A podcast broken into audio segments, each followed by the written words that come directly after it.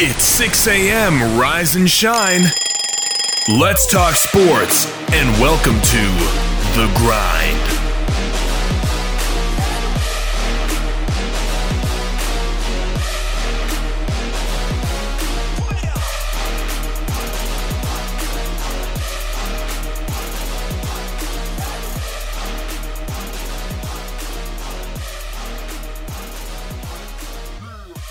And good Wednesday to you, and welcome inside the WKVL studios of Rocky Top Sports.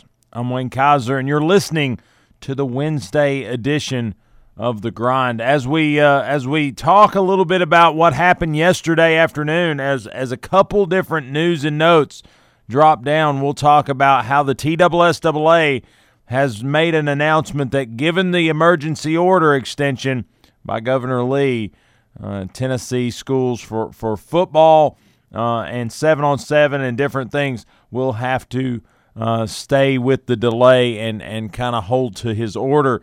And then also 2020 will see no minor league baseball. Uh, we'll talk about what that looks like, what that means locally, but also what that looks like nationally. As uh, as the commissioner of minor league baseball said, more than half of said franchises may look uh, to dissolve financially if no support comes from government assistance or Major League Baseball.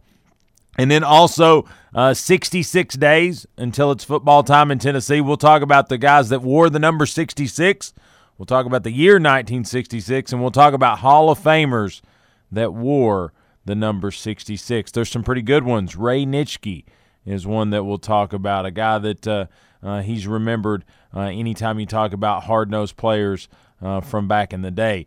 But we'll open up with the, the TSSAA extending or delaying the start of high school football, seven on seven football, girls soccer, wrestling, and even some basketball practices.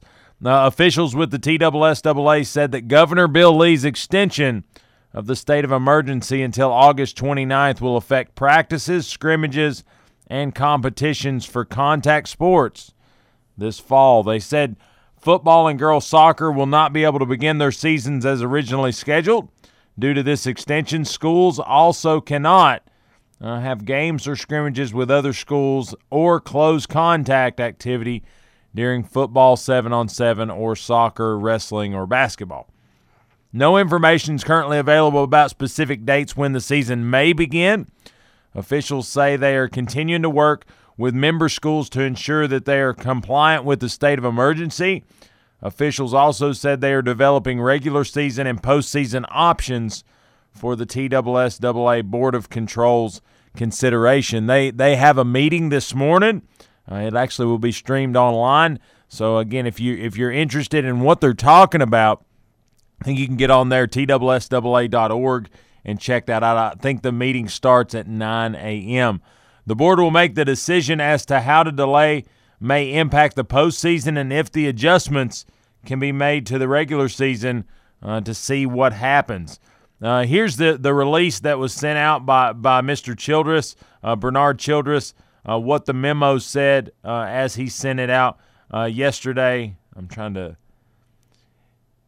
it says uh, we are working with the governor's office to ensure that our member schools are in compliance uh, with the executive order in regards to athletic participation in contact sports. It says while the governor's order is in place, member schools cannot uh, have any competition or scrimmage with other schools, cannot have close contact activities during a fundamental practice in the sports of football, seven on seven football, girls soccer, wrestling, and bas- basketball. He said, based on the extension of the governor's order, uh, football, they will not be able to begin their season as regularly started. And then uh, again, there will be some conversation as to how to move forward.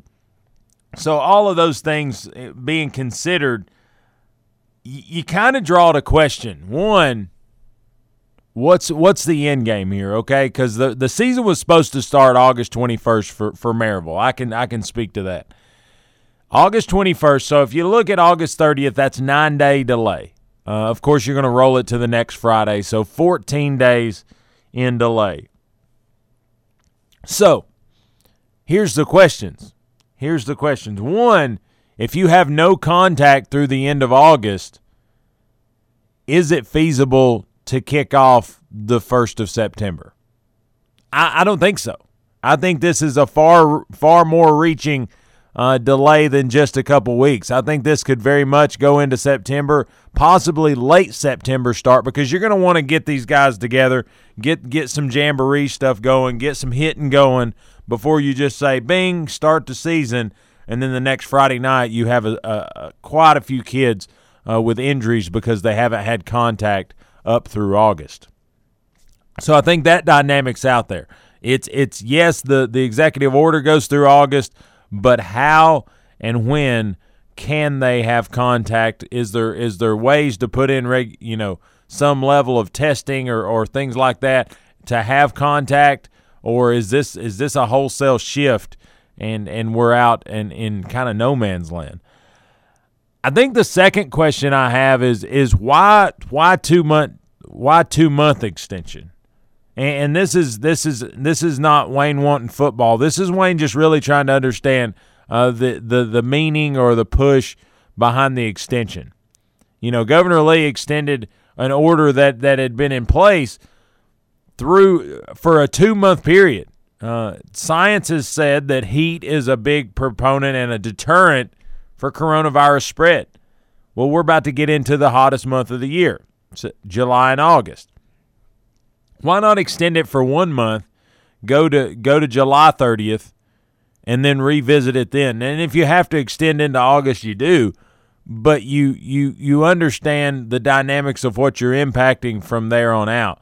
Uh, I understand that you, you kind of get in, in, in way of, of the school starting, the start of the school year, et cetera, et cetera.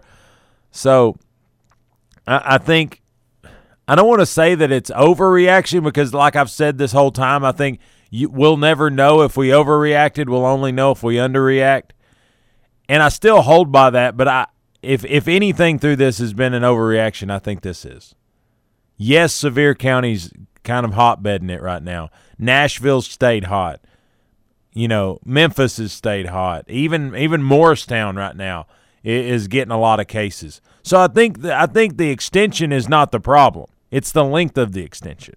And then then it draws the question, you know, my wife and I were talking uh, you know, last night about the start of school. You know, they've already kind of gave a gave an alternative to where you know, if you if you there's online options, you know, if you don't feel safe. And I think that's great. But but I mean, we've got a 5-year-old that's that's going into kindergarten. And, and in in our in our opinion, that's a that's a very formative time uh, in, in kids learning and, and, and their understanding of school and, and that expectation, et cetera, et cetera. All of this kind of throws that into a tizzy because, again, you, you can't have practice. I get that. You can't beat and bang on each other, but you can have 25 kids who don't know how to wear masks all in one room. It just, it just, it just, it makes me ask that question like, how far reaching is this extension? Are they going to push out the start of school?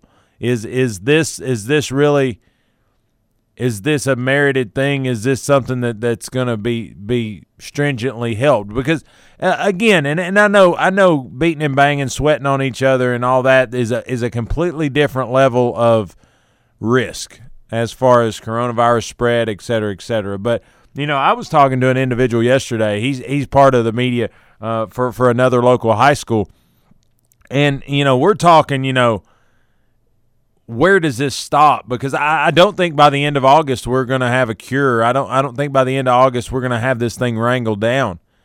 Uh, so so what what gave that date? What spun August thirtieth? Like, hey, let's just spin it there. Let's let's let's push it out to there and see what happens. I just I don't know that we got enough information on the on the cause of the extension. Uh, what you know what the deal was with Governor Lee. Oh, I swear, Monday or Wednesday mornings. It's Monday all over again. Uh, Wednesday mornings seem to seem to get me worse than others, but I'm going to try to get a little. Um, there's Governor Lee extends order. Uh, let's see what he said. His exact comments. It says his new corona uh, virus cases continue to soar in Tennessee. He extends the state of emergency on Monday. Uh, that was Monday evening. It actually became public yesterday. Um, the state of emergency will stay in effect to at least August 29th. Uh, the governor's declaration continues the suspension of a multitude of laws and regulations as the state continues to grapple the spread of coronavirus. As of Monday, Tennessee had 14,743 active cases of coronavirus with 592 deaths, nearly 2,600 hospitalizations since the outbreak. Uh, the latest uh, figures show the state is averaging about 43 new virus related hospitalizations per day, uh, the highest rate since early May. Officials detected about 4,200 new infections since Friday, uh, which is the most reported in any four day span since the beginning of the outbreak. Uh, outbreak, wow. Overall, Tennessee has been has seen significant increase of COVID-19 in recent weeks, which comes as public officials look to restart economic activity. Uh, the order will also extend the telehealth to take out alcohol sales and other provisions that have, have been a part of this government order. Uh, the latest emergency declaration includes a multitude of provisions, including uh, expanding some of those those telehealth op- options, uh, allowing restaurants to continue to offer takeout and delivery alcohol services, uh, and ease access to unemployment benefits. Uh, you know, I I don't know. I, am I'm, I'm torn. You know, because I, I really I want us to to not only have football, but I want us to feel good about having football. I want us to have girls soccer. I want us to have wrestling. I want us to have a lot of things.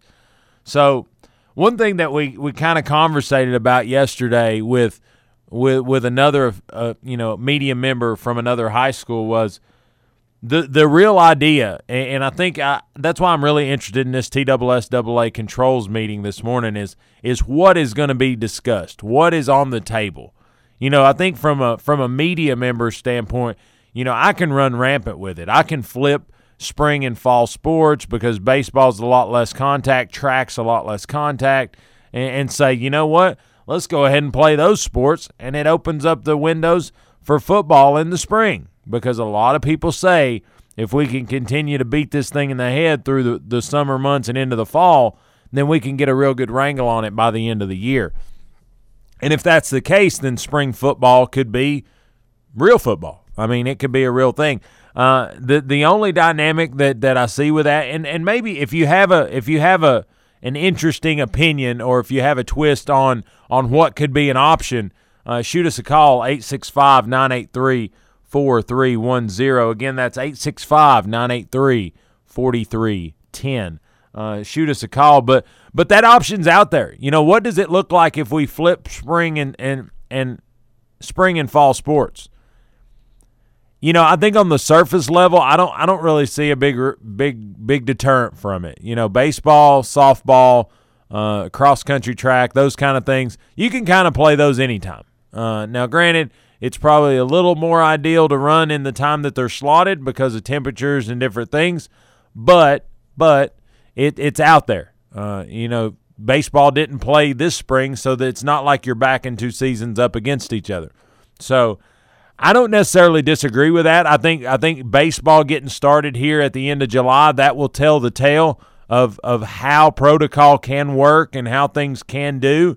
And and the member I talked to yesterday said baseball uh, should have got out and played baseball well before they're actually playing it because they could have been the model for a lot of people based on you know what happens when this happens and how do you react and how do you respond and how do you contain players and, and what you do they could have spearheaded this thing, but unfortunately, uh, between the, the dollar signs and the and the contractual agreements, a lot of that stuff got dealt with away from from the playing field.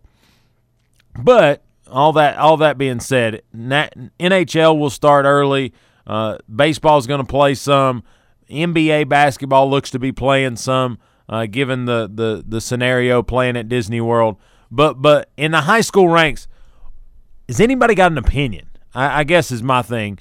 I I don't see a ton of, of, of risk there. I think I think playing it's according to when the spring months are going to be. I mean, because you usually play from late August, September, October, November, and the first week of December is uh, is is is the the state championship game. So you're looking at three and a half months.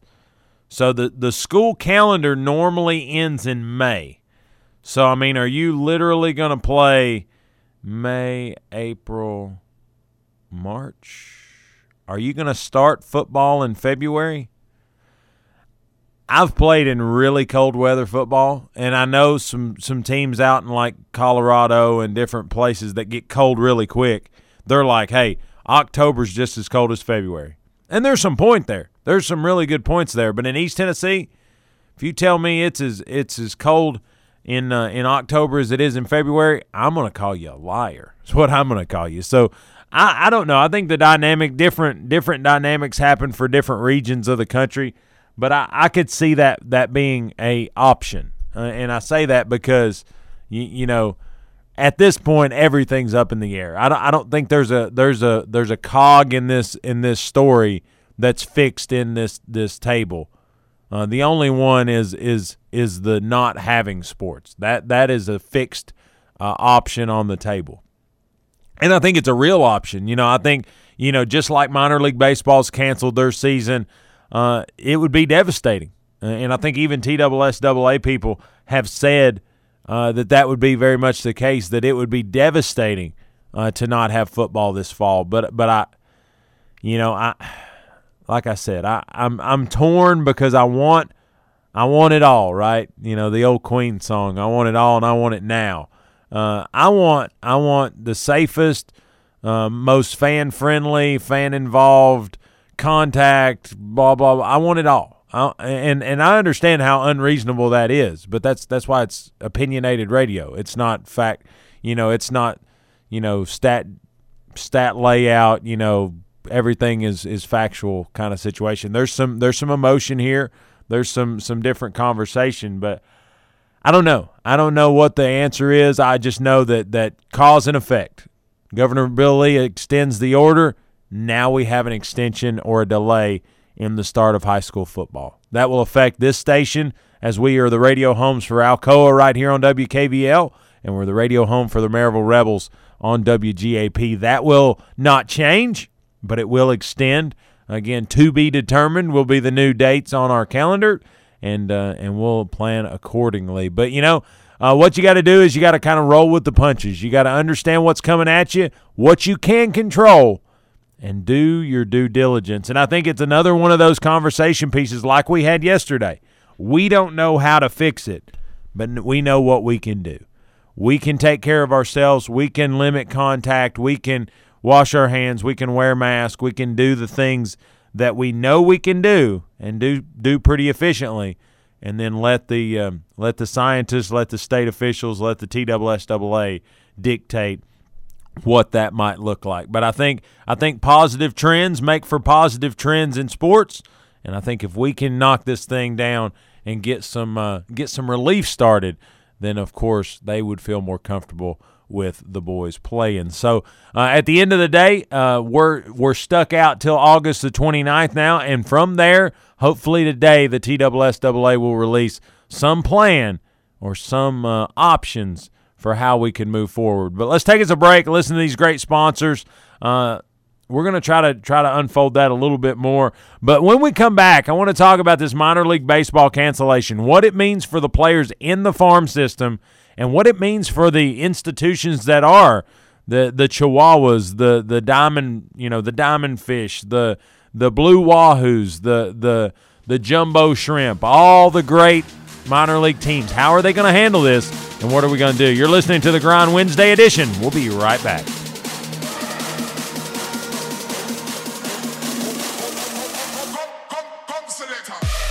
Hometown alternative to ordinary sports radio, 100.9 FM, 850 AM. Rocky Top Sports.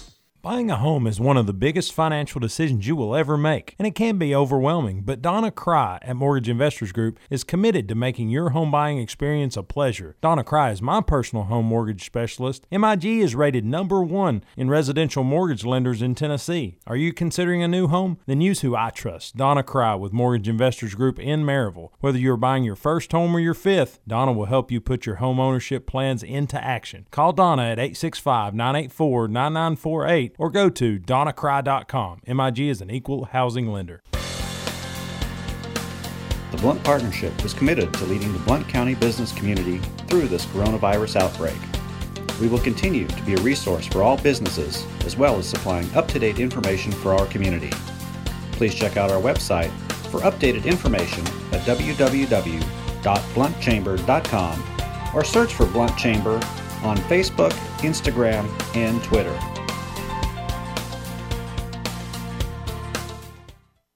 Are you looking for a place to relax and have fun after work or a place to fill the weekend fun? Check out the Party Pub in the heart of Maryville. They open at 7:30 a.m. and have daily drink specials. They have darts, karaoke, and billiards daily, as well as Tennessee football each and every Big Orange Saturday in the fall.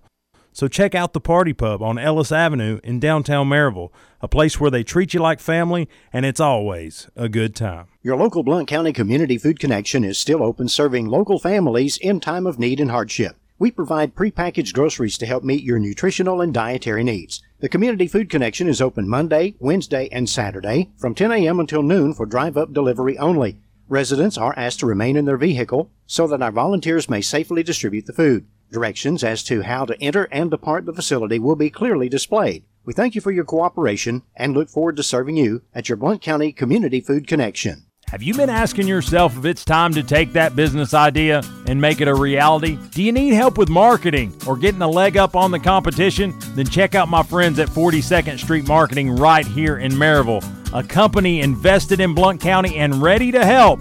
They can take your business to the next level. Mike, Jana, and the staff at 42nd Street are a dream to work with, and I'm proud to say that they built the grindonsports.com into what it is today. But if you need marketing and maybe don't know where to start, check out my guys at 42nd Street Marketing right here in Maryville. Their phone number is 865 982 7007, or you can check out their work online, 42sd.com. Again, phone line is 865 982 7007 or online at 42sd.com. Check them out. I think you'll be glad you did. Whitlock and Company Certified Public Accountants features accounting services for individuals and businesses. Serving Blount County for over 30 years, everything from income tax preparation services to personalized accounting plans for small businesses and large corporations with over 100 employees for a full range of accounting services, including payroll processing, bookkeeping, individual and business tax returns, compilation, review, and assurance services. It's Whitlock Company, PC, 375 Fountain View Circle in Alcoa, Tennessee 37701. Phone 865-984-1040 or 865-981-9638 or visit Whitlock Company online at whitlockcpa.com.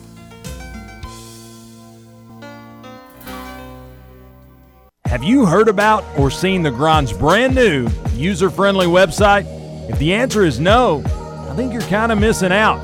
Our brand new website has ways to hook into the Grind from social media with links to Facebook, Twitter, Instagram, and SoundCloud so you can grind it out with us on social media. But if you say, I don't like social media, but I like podcasts, we've got those too. You can download the Grind Podcast on Apple Podcast and Google Play Music directly from the website. It's a one-stop shop for everything The Grind. Check us out online, thegrindonsports.com. That's thegrindonsports.com. We don't always promise to be perfect, but we promise to give you our honest opinion. This is sports radio from a fan's perspective. You're listening to The Grind on 100.9 FM, 850 AM. Rocky Top Sports.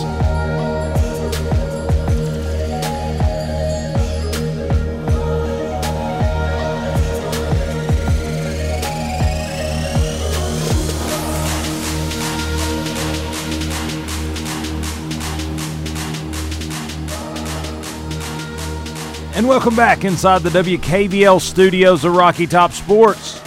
I'm Wayne Kaiser, and you're listening to the Wednesday edition of the Grind. As we uh, as we kind of dive into story number two here, it's about minor league baseball. I should have uh, should have jumped out there and got Mr. Freddie Baseball in involved on this story. Might try to get him uh, to call in here very very soon, talk a little bit about this. But uh, basically, what's long been expected uh, with delays and, and with the uh, the extension of the the executive orders, uh, there will be no minor league baseball in 2020. That that shelves a lot of different different franchises at, at a lot of different levels. Minor league baseball officially announced at 5 p.m. on Tuesday, uh, June the 30th, that the season has been shelved because Major League Baseball has informed it that it will not provide players. Now, the focus is on what comes next. First, teams must unravel as much as they can from this season. There will be huge flood of fans, advertisers, etc., that want refunds, tickets, deals uh, that have been purchased for games that, that basically uh, were not officially canceled, so they probably went ahead and sold some of those events. But some of those fans uh, will choose to roll them to 2021, but others may want uh, a cash out um, if possible. The uh, the economy stagnation will affect a lot of this and will ultimately have a, a, direct impact on what's going on. But it said for the rest of what has been done in the minor league season, teams will likely continue to do what they've been doing. Uh, if you look at it over over the country and over what what looks to be a pretty cool landscape, uh, they've been using these ballparks as as a lot of different things. Uh, I know right now the uh, the Smokies Stadium are, is doing like a little local tournament kind of thing with, with some local teams and and Clinton based teams and Anderson County and those those kind of things.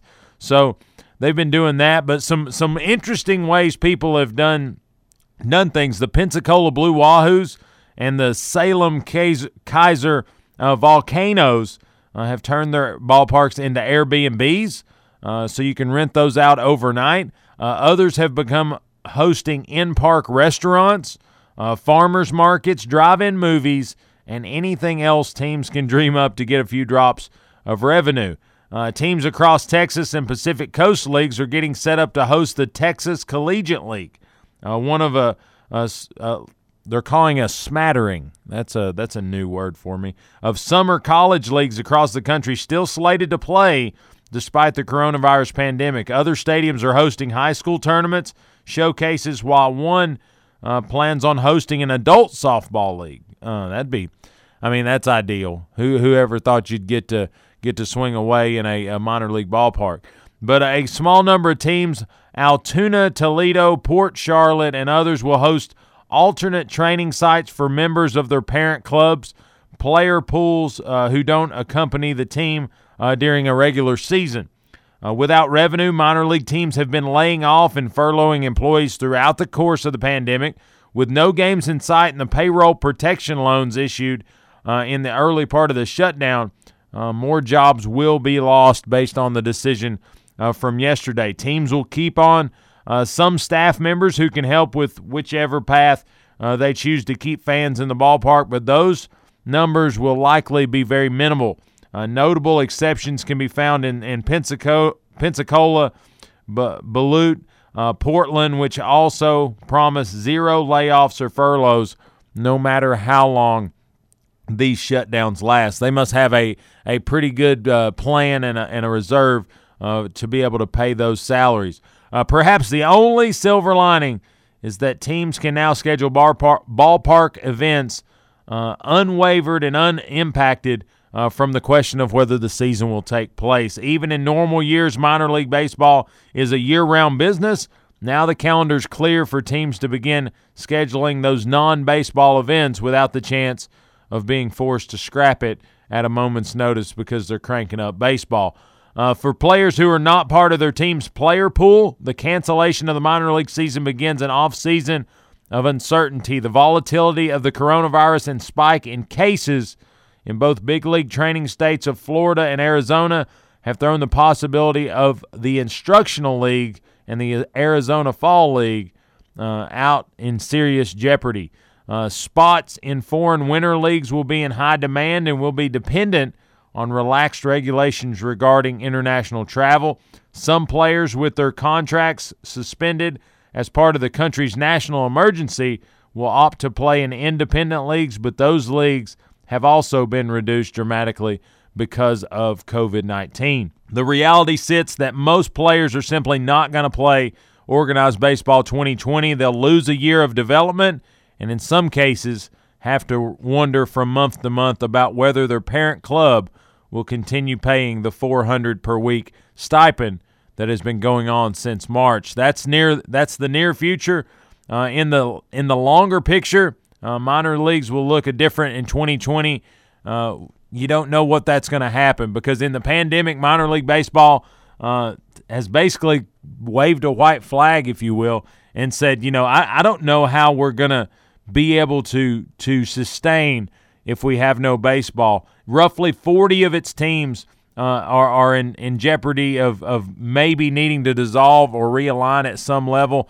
Uh, the original list of 42 teams on the chopping block has been fluid throughout the process, and teams have worked their way on and off the list over the past seven months. MLB's proposals, if adopted, would lead to short season New York, Pennsylvania, and rookie level Appalachian and Pioneer leagues being eliminated entirely from affiliated ball. In many cases, those teams had at least wanted to have a farewell season. The pandemic may have very well wiped that away. Some of the teams in the contracted leagues will remain part of the overall picture, like sprinkled into various leagues at either Class A level, which will include four full season teams, or at least one rookie level complex league team for each of the 30 big league clubs.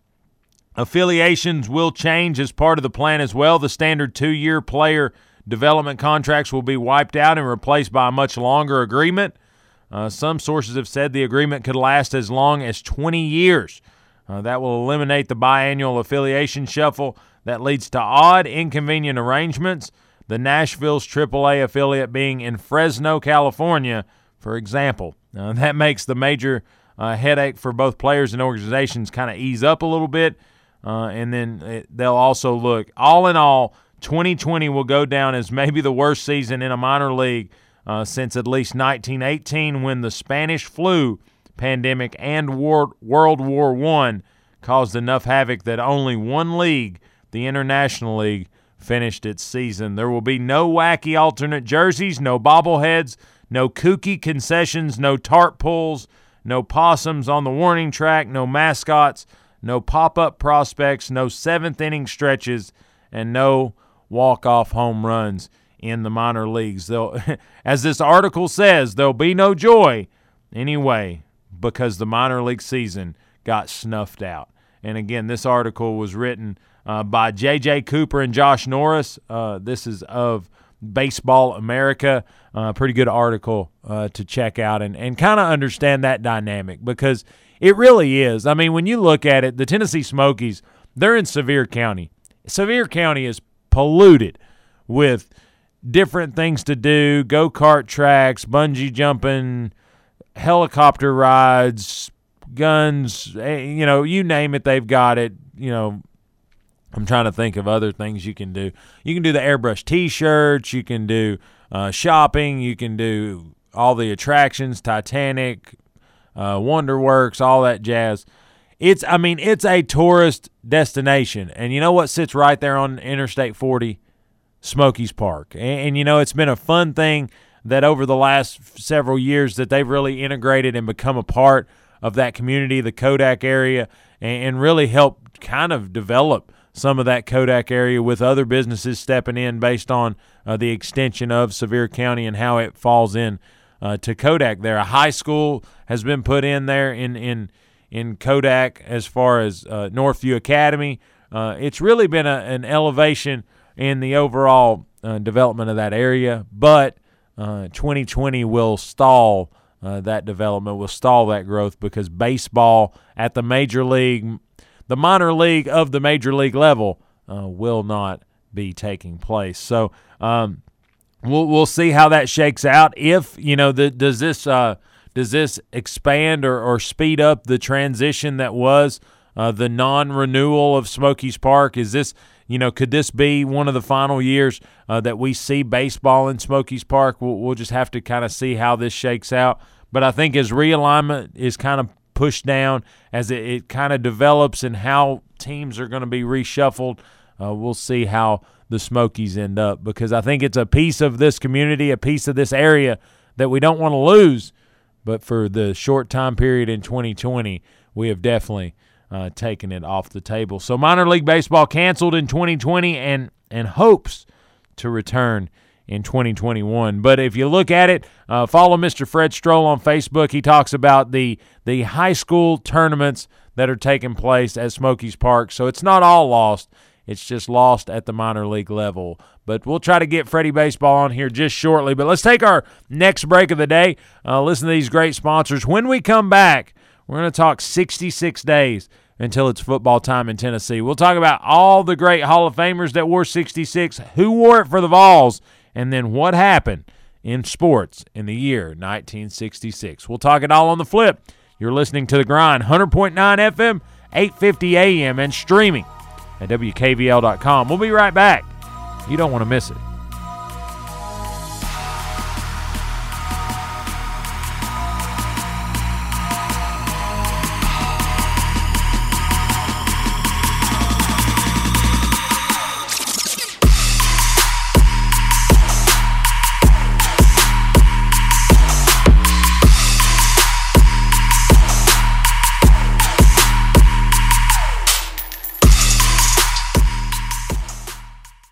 Buying a home is one of the biggest financial decisions you will ever make, and it can be overwhelming. But Donna Cry at Mortgage Investors Group is committed to making your home buying experience a pleasure. Donna Cry is my personal home mortgage specialist. MIG is rated number one in residential mortgage lenders in Tennessee. Are you considering a new home? Then use who I trust, Donna Cry with Mortgage Investors Group in Maryville. Whether you're buying your first home or your fifth, Donna will help you put your home ownership plans into action. Call Donna at 865 984 9948 or go to donnacry.com. MIG is an equal housing lender. The 4th of July will be the perfect time for family and friends to celebrate justice and liberty for all. And Rural King is your source for summer fun at the lowest prices every day. Check out the pool floats and supplies, grills, folding chairs, and the folding picnic table, normally $129.99, now just $99.99. Buy online and pick it up at the store. Celebrate freedom this year with your neighborhood Rural King, America's farm and home store. Are you looking for a place to relax and have fun after work or a place to fill the weekend fun? Check out the Party Pub in the heart of Maryville.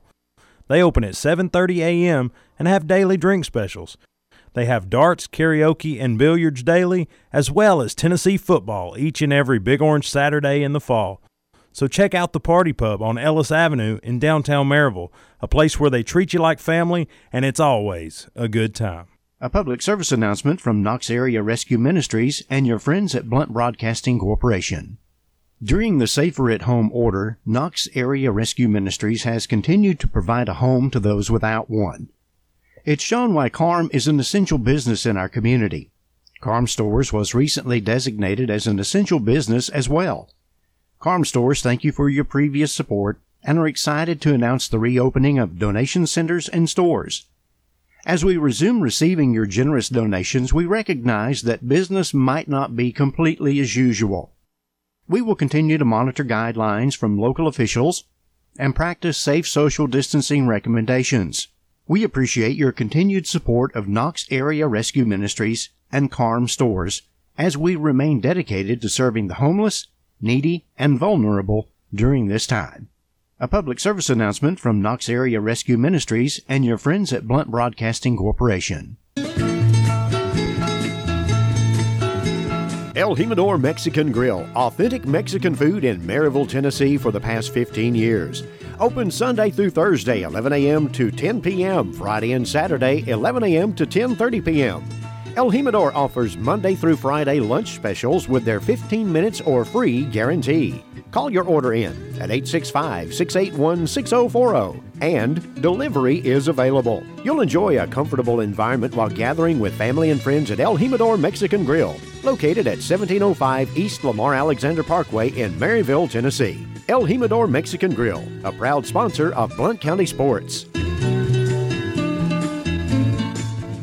Have you heard about or seen the Grind's brand new user friendly website? If the answer is no, I think you're kind of missing out. Our brand new website has ways to hook into the Grind from social media with links to Facebook, Twitter, Instagram, and SoundCloud so you can grind it out with us on social media. But if you say, I don't like social media, but I like podcasts, we've got those too. You can download the Grind Podcast on Apple Podcast and Google Play Music directly from the website. It's a one-stop shop for everything The Grind. Check us out online, thegrindonsports.com. That's thegrindonsports.com. At the Blount Partnership, we're working to keep people safe and informed about the recent outbreak of COVID 19, the coronavirus. We know that as members of the community, businesses are experiencing unexpected challenges, and we're committed to providing as much support as possible. Find business and community information on our website at www.blountchamber.com or search for Blount Chamber on Facebook, Instagram, and Twitter. In uncertain times, you can be certain of this. The Salvation Army is serving those most in need with help and hope. Thanks to your donations, the Salvation Army is helping those affected by COVID 19. Those who've lost wages, who have no home to retreat to, who need food, help with utilities, and most of all, hope. To see how you can continue to make a difference, visit SalvationArmyUSA.org. We don't always promise to be perfect, but we promise to give you our honest opinion. This is sports radio from a fan's perspective. You're listening to The Grind on 100.9 FM, 850 AM, Rocky Top Sports.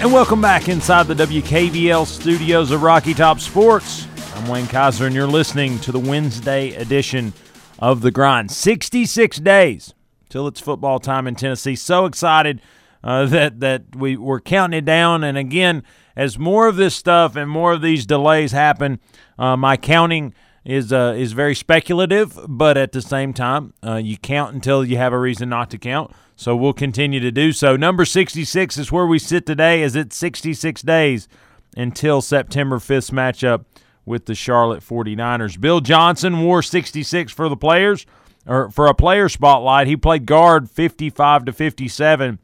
He kept he helped usher in the Bowden Wyatt era with three consecutive winning seasons and an SEC championship. After a 6-3 and 1 season, Johnson was Wyatt's starting guard in 56 and 7. The lineman pushed Tennessee to the national spotlight in his junior season as the Vols finished with an undefeated regular season and won the SEC as the nation's second ranked team. But the next year, Johnson earned national notoriety himself when he was given All American status. And on the defensive side, Johnson helped hold UT opponents to 109 pass attempts for just 501 yards on the season, both school records still today. Uh, why I wore the number? Uh, Cody Sullins, if you remember the Sullins twins from 2009, both of them anchored down a makeshift offensive line uh, for the Lane, the lone Lane Kiffin year, and those guys did a really good job. He said, "I was very proud to finally have my number 66. I came to Tennessee as a walk-on." For the 2005 season and dressed out in four games that year. I made the travel squad during the 26th campaign and again in the 2007 season. And each time I had a different number for each different season. Each spring and fall, I kept wondering what new number the equipment staff would hand me.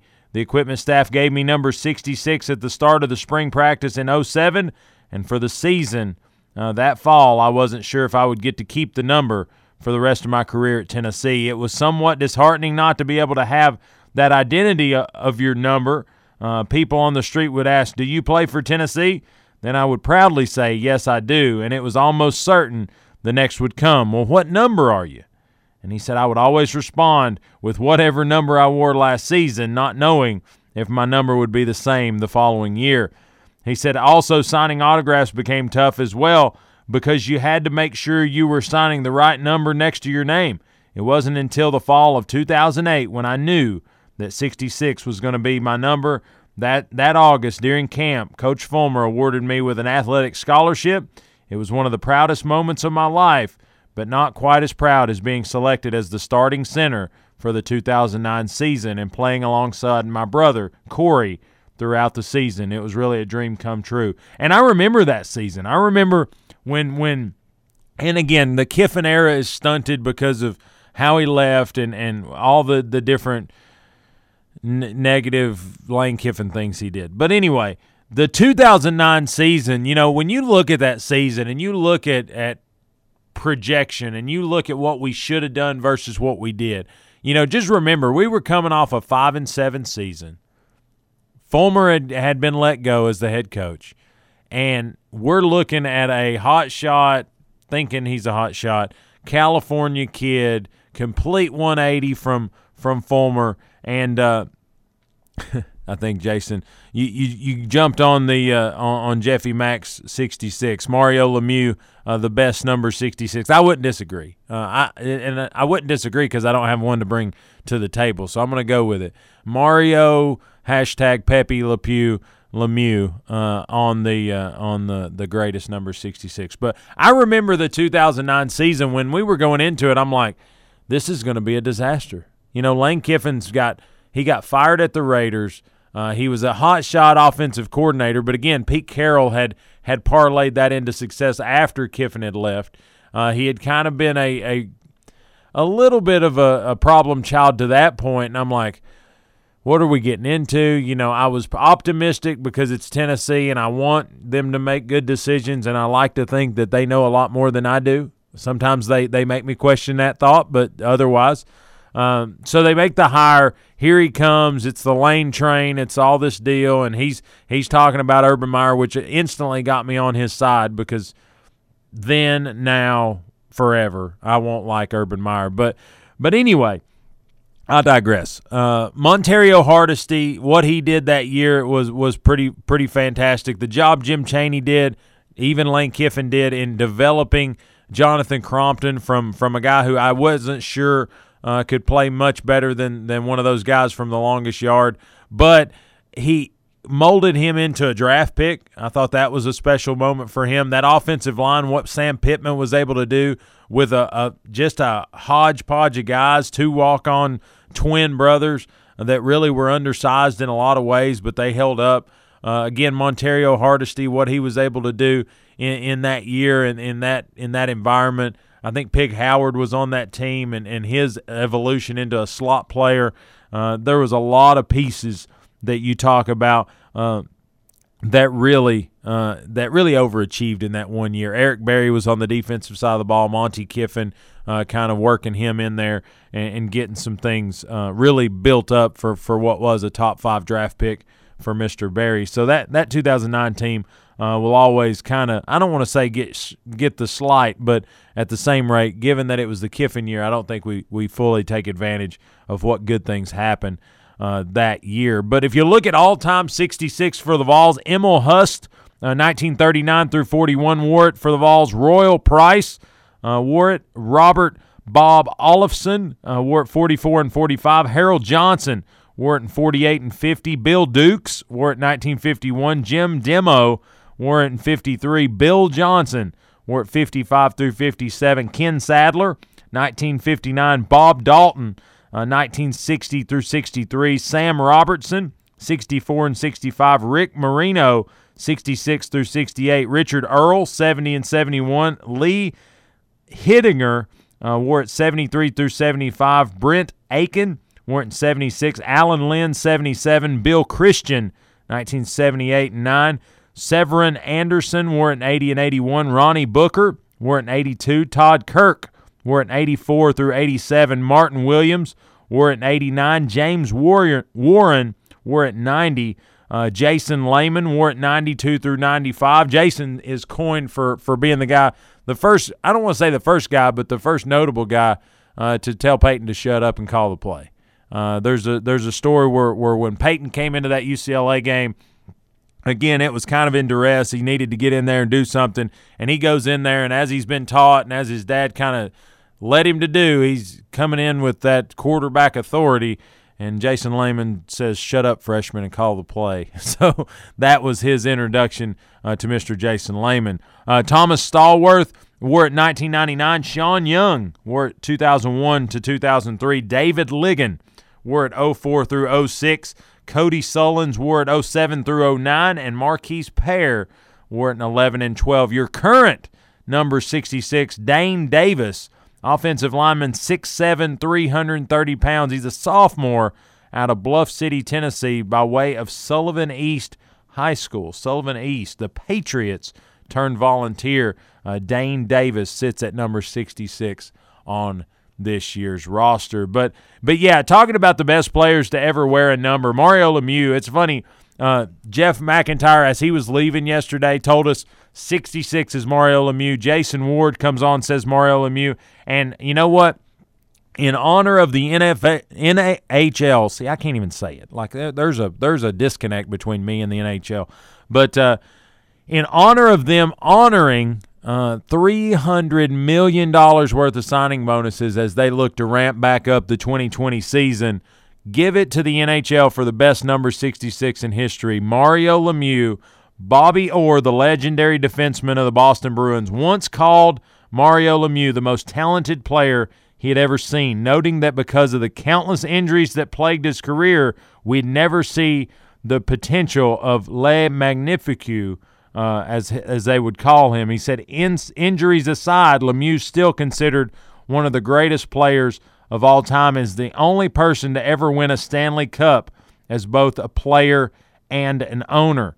Uh, over the course of his NHL career, Mario Lemieux won three Hart trophies, which is the regular season MVP for the NHL, six Art Ross trophies, who honors the NF- NHL's leading scorer, and two Conn Smythe trophies uh, honoring the NHL's playoff MVP. He also led his native Canada to an Olympic gold medal in 2002, and Lemieux was inducted into the Hall of Fame immediately after his retirement in 1997. They waived the standard three-year uh, waiting period, so that's a that's a pretty big uh, big moment in the in the world of hockey. I mean, honestly, non hockey people, and I consider myself a non hockey people.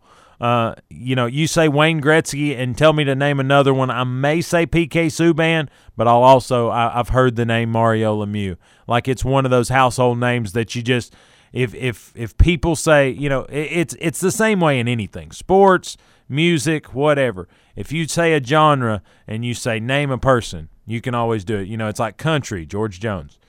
Uh, you know, you know, rap. You, you, can, you can. I mean, you can go down the list, but you know, Jay Z. He's he's one that, or or I guess nowadays it'd be like Pitbull or or Drake or something like that. But but anyway, when you look at, at all the, the different nuances of sports, if you say a sport, I think everybody that's a, that has a pulse on sports can name a name, and Mario Lemieux would be one that that would quickly, uh, especially uh, in in people who would have seen him play or uh, people who knew him as an owner uh, would be able to, to kind of quickly uh, put that out there. But talk about Hall of Famers in the National Football League uh, that wore number 66. Uh, first one we'll talk about is Mr.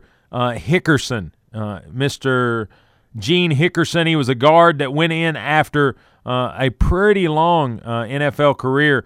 he played, he said, by taking personal pride in what I do, I wanted the respect of my teammates. Gene Hickerson uh, played 15 career seasons. Uh, Robert Eugene Hickerson, selected as a future choice by the Browns in the 1957 draft out of the University of Mississippi, 6'3, 248 pounds. He was a tackle in college, but shifted to guard as a rookie to better utilize the speed that he had. Uh, he was lead blocker for three Hall of Fame running backs Jim Brown, Bobby Mitchell and Leroy Kelly, all NFL five consecutive seasons, uh, voted to six straight Pro Bowls, and Browns posted a thousand yard rusher in nine of Hickerson's first 10 seasons. Before leading the league uh, and with rushers seven different times, uh, he was born in Trenton, Tennessee. Uh, he died at the age of 73, but Mississippi uh, was the product of Gene Hickerson, a Hall of Famer in the National Football League, as uh, in, in the class of 2007. If you look, the next guy, you'll hear this name and, and have heard it before. Whether you know him or not, uh, you'll you'll have heard it before. Ray Nitschke. Uh, he's he's another one of those middle linebackers that when you say I'm playing like this guy, he's he's on that list of things you play for. Played for the Packers. He said, "I'm not the biggest guy or the strongest guy, but I have to make up for my lack of size." Uh, with aggressiveness. He said, I've always learned that the best way to play the game is to hit your opponent a little harder than he hits you. It's called self preservation. Love that. He wore 66 in 15 seasons for the Packers. Out of Illinois, he was 6'3, 235. Raymond Ernest Nitschke was the number three overall draft pick in 58, the first Green Bay defender from the 60s to be enshrined in the Hall of Fame. He was an exceptional leader, tough, strong, and fast, a savage defender on rushes. He had cat like quick reflexes in the pass game, and he was named to NFL's all time top linebackers group in 1969. He was all NFL three years, intercepted passes for touchdowns in the 64 Pro Bowl, had 25 career interceptions. He was MVP of the 1962 NFL title game. Uh, he, as the class of 1978, Ray Nitschke uh, laid the groundwork for a lot of great linebackers uh, to come. You look at one other uh, Hall of Fame enshrinee that, that people are going to remember.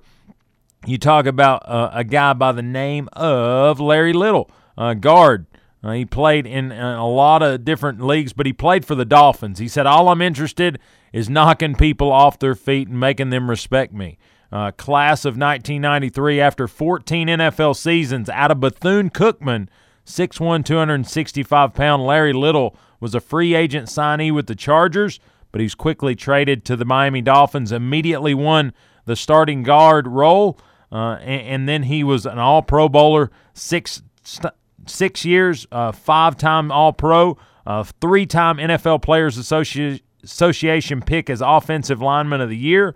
Started in three Super Bowls out of Groveland, Georgia. Larry Little, a Hall of Famer at the number 66. And we'll, we'll kind of finish today's show jumping to 1966. If you look at American football, uh, what that looked like, Alabama was your national champion of the Orange Bowl, uh, the 1965 season, as they beat Nebraska 39 to 28 to win the AP national championship. Uh, after the previous number one Michigan State Spartans lost in the Rose Bowl to number two ranked Arkansas. Uh, and and so that that kind of sprung Alabama uh, to a national championship. The AFL and NFL reach an agreement to merge as equals into one league under the NFL name in 1966. It would take effect the 1970 season. So your AFL championship uh, had the Chiefs beating the Buffalo Bills, and the NFL championship saw the Packers defeat the Dallas Cowboys. Uh, each of the two existing top level professional leagues added a new team for the 66 season. The Atlanta Falcons joined the NFL, and the Miami Dolphins became part of the AFL. If you look at, at basketball, the way that shook out, or let's go to baseball, Milwaukee Braves moved to Atlanta and become the Atlanta Braves. So in 1966, the Atlanta Braves were born. Uh, elect Ted Williams to the Hall of Fame. That was one that uh, a batter that hit over 400 and received 282 of the possible 302 uh, votes. But in basketball, Texas Western beat Kentucky 72 to 65 to be your NCAA basketball champs. And the NBA, uh, the Boston Celtics won four games to three over the Los Angeles Lakers. The NBA, NBA MVP was a guy out of Philadelphia, 76ers product, Wilt Chamberlain. Later to score 100 points in a single game, but uh, the uh, the the Celtics went on to win the championships. Would be the last of the Sec- Celtics record, eight straight NBA championships. So 66 brought an end to a run that won't soon be repeated. The Boston Celtics eight straight NBA championships, but you talk about it, and uh, and World Series saw the Baltimore or- Orioles win four games to none over the L.A. Dodgers. 66 in the books. We'll talk 65 tomorrow, and you don't want to miss it. Thursday edition. If you're on your way to work or on your way home, take care, be safe, and yes, grind on.